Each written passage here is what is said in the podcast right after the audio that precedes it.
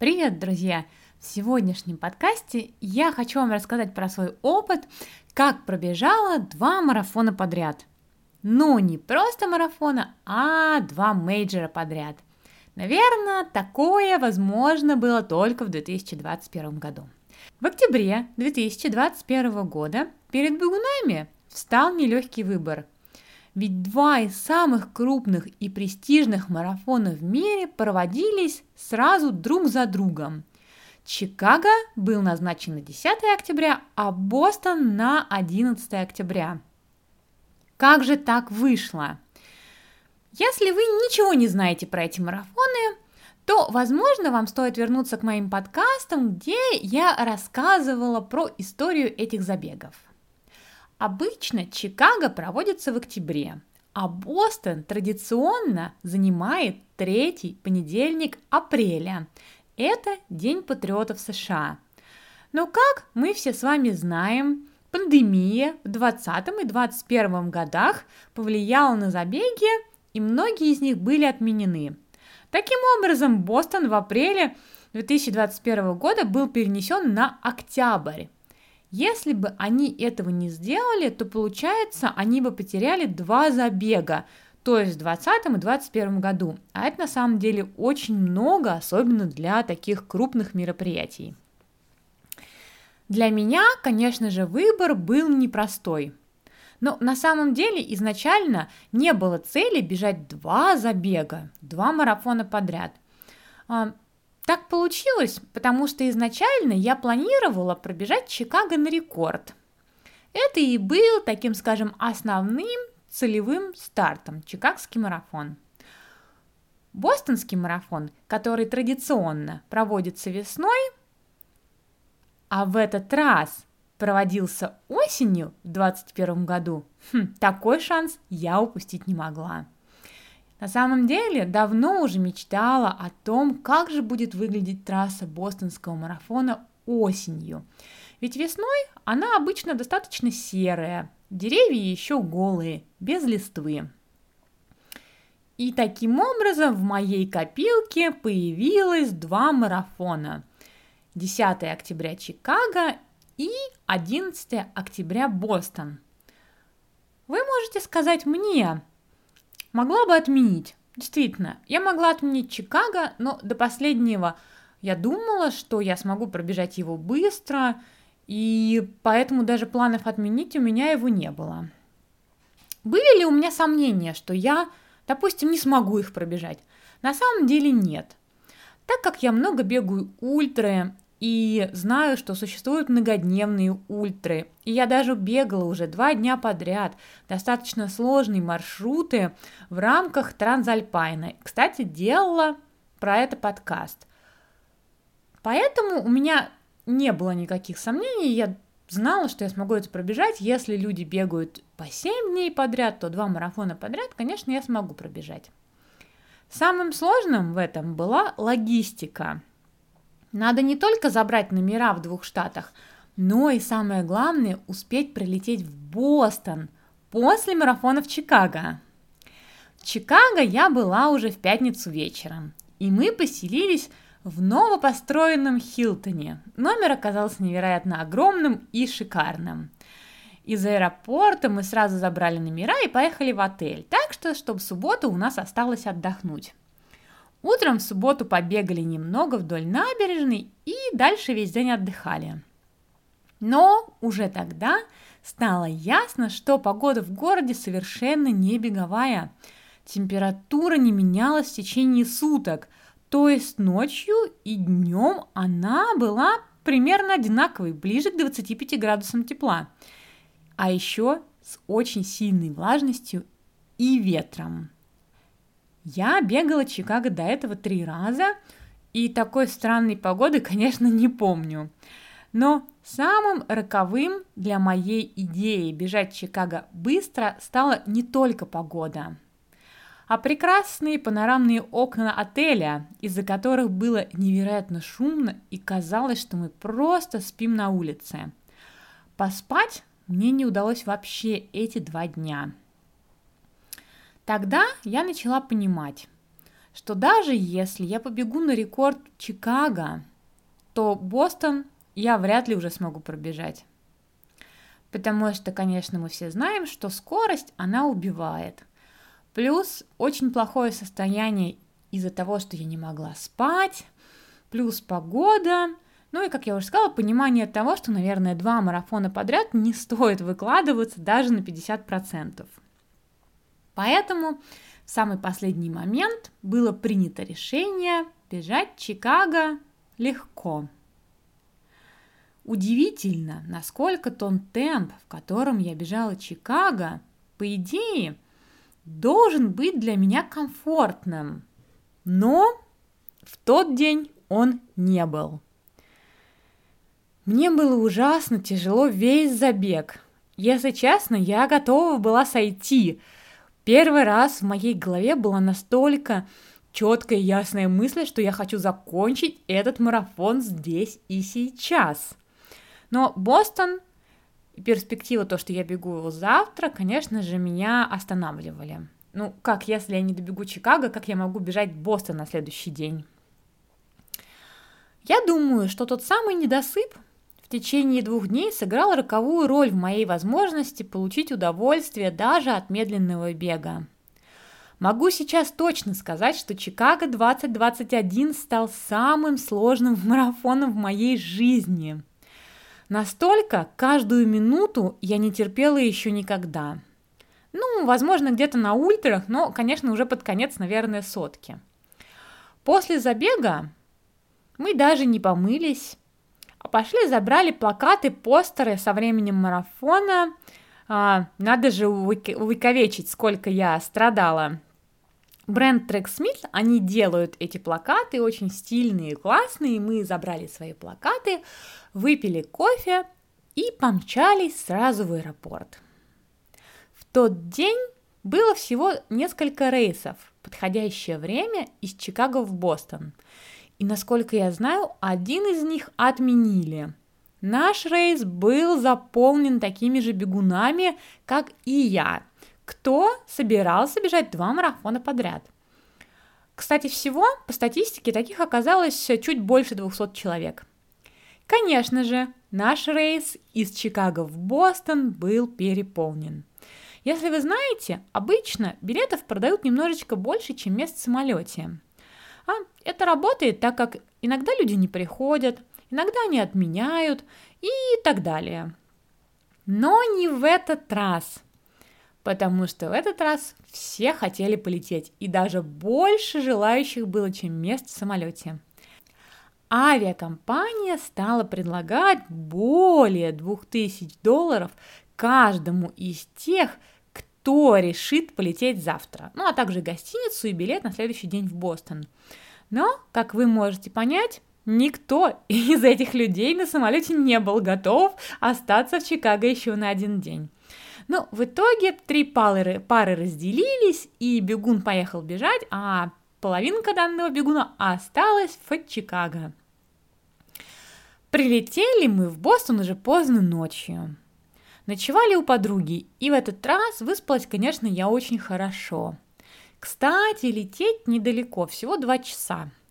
В Бостоне после Чикаго дышалось свежо. Я надела майку с чикагского марафона и отправилась на свой второй марафон. Чувствовала я себя на самом деле великолепно. Ну, я изначально думала как-то, что я побегу в Бостон, наверное, за пять-шесть часов, потому что у меня не было никакого представления, как в целом отреагирует мое тело. Из-за ковидных мер в две тысячи двадцать первом году на сто двадцать пятом бостонском марафоне был очень странный старт. Они его назвали «роллинг старт». Обычно на бостонском марафоне старт как везде. Есть первая волна, самые быстрые, вторая волна, более медленные и так далее. В две тысячи двадцать первом году бегуны могли стартовать в любое время. То есть, какая логистика на бостонском марафоне? Ты садишься в автобус в Бостоне, тебя везут на старт, ты выходишь из автобуса, и дальше в этом году, в две тысячи двадцать первом, ты мог выйти из автобуса и сразу бежать на старт. А мог, допустим, постоять в туалете столько, сколько тебе надо. Разницу в скоростях между бегунами в двадцать первом году они разделили той самой посадкой на автобус, то есть быстрые бегуны уезжали раньше и, соответственно, стартовали раньше. В целом, конечно, такая идея старта имеет и плюсы, и минусы. Это очень э, странно, вот. И, с одной стороны, наверное, сложно, потому что а, ты, грубо говоря, бежишь один, то есть ты можешь оказаться один на старте, когда нет толпы. Но это же и плюс. Допустим, можно быть в туалете, сколько тебе надо, и не волноваться за старт. Можно поесть и подождать, когда тебе станет комфортно. Можно подождать друзей или собраться большой компанией. Можно сколько угодно снимать видео. На самом деле плюсов много, но ощущение странно. То есть, когда люди подходят, подходят на старт и могут бежать когда угодно. Хм, ребята, кстати, на старте волонтеры кричали всем, что «Не толпитесь здесь, бегите, мы здесь будем делать целый день, вы что, здесь будете целый день стоять?» Это, конечно, было очень смешно. Если говорить про сам забег, то... Мне намного больше понравилось бежать в Бостон в двадцать первом году. Во-первых, из-за природы. Так как старт начинается в пригородах, и трасса все время идет в пригороде, где вокруг дома, деревья, много природы. А, допустим, не по городу, как в Чикаго. В Бостоне люди сидят у своих домов и поддерживают тебя. У них есть возможность кормить тебя всем, чем угодно, и давать тебе воду в бутылках, так как они дома. Как я и думала, осенью Бостон и пригороды прекрасные. Все золотое и бордовое, трава еще зеленая. Невероятно пахнет осенью, но тебя уже поддерживает Санта-Клаус, потому что Рождество-то не так далеко. Бостон, в отличие от плоского Чикаго, идет вверх-вниз, что в данном случае для меня оказалось спасением. После плоского Чикаго было очень легко бежать в горку и под горку. Просто включились немножечко другие мышцы. Не знаю, погода ли это, атмосфера или все вместе. Но от Бостона я получила гораздо больше удовольствия, чем от Чикаго в двадцать первом году. И бежать его, кстати, было намного легче и морально, и физически. Люди, которые видели мою майку с чикагского марафона, который был только за день до этого, реагировали по-разному. Бегуны говорили множество комплиментов. Часть зрителей просто думала, что я из Чикаго. А потом, когда я уже пробегала мимо, я слышала обрывки фраз, что «Ой, там же было написано марафон двадцать первый год, это что, вчера?» Если говорить о каких-то, так скажем, сложностях, то, наверное, самым сложным на Бостоне для меня стало питание. Потому что после марафона за день до этого организм все-таки был голодный и обезвоженный. Я взяла с собой четыре геля Муртена и три геля, которые обычно используют ультрараннеры. А, называется Spring, но это не то чтобы гель, это настоящий яблочный соус. Все практически едят его на ультрах. И достаточно небольшой упаковки аж целых сто восемьдесят калорий. Ну и на вкус это как вот яблочный соус. И, конечно, эти гели меня спасли. На протяжении марафона в Бостоне я съела три яблочных соуса по сто восемьдесят калорий и шесть муртенов. Наверное, это мой рекорд. Возможно, только на ультрах я ела больше. Мне повезло, потому что Муртен был официальным спонсором. И когда у меня закончились мои гели, то я стала есть те, что раздавали нас на забеге. Кстати, могу вам сказать, что мне больше всего заходит Муртен с кофеином. Их два вида. Черная – это обычная, и белая упаковка с кофеином. Они немного кофеиновые, немножечко другие по консистенции и горькие. Я просто обожаю их. Также я съела два банана, выпила воду, Gatorade. И вообще, на самом деле, я очень много ела и пила на трассе все, что давали зрители. Мне кажется, действительно, я никогда в жизни еще не пила так много воды. Но мне кажется, это было прям правильным решением, потому что мне не было плохо, я чувствовала себя хорошо. Но один раз пришлось остановиться в туалет. Наверное, это была моя первая остановка в туалетном марафоне со времен моего первого марафона в две тысячи двенадцатом году в Москве, где я аж стояла в очереди в туалет. Про это, кстати, есть подкаст. Я могу сказать, что я обожаю Бостон марафон двадцать первого года. Он стал настолько для меня а, приятным, легким. А, то есть, конечно же, была какая-то боль, конечно же, я чувствовала, что мышцы забиты, но по настроению и по состоянию мне не хотелось сойти, а, мне хотелось просто бежать и наслаждаться. И Чикаго двадцать первого года был совершенно, так скажем, наоборот. Он оказался для меня самым сложным марафоном. Казалось бы, по логике все должно быть наоборот, так как Чикаго я бежала сначала, Бостон потом. Но вот так вот. Оказалось, что более сложный и техничный марафон на следующий день после плоского марафона может стать легким и в удовольствие. Как я уже сказала, конечно, я не буду говорить, что физически я не чувствовала марафон за день до этого. Чувствовала, и поэтому я держала умеренный темп. И не думаю, что Бостон я смогла бы пробежать быстрее. Получился бостонский марафон за три сорок восемь, а Чикаго за три сорок. В целом, после двух марафонов я чувствовала себя хорошо. На следующий день, на самом деле, мне кажется, что у меня практически не было боли и забитости мышц. То есть после двух марафонов я чувствовала себя лучше, чем после одного. В воскресенье я пробежала Чикаго, в понедельник я пробежала Бостон. Во вторник я не бегала, так как мы гуляли в Бостоне и потом летели домой. А в среду я уже была в колледже и пошла на свой класс плавания. И потом даже побегала немного. Бег на самом деле это лучшее восстановление после бега, как бы странно это ни звучало.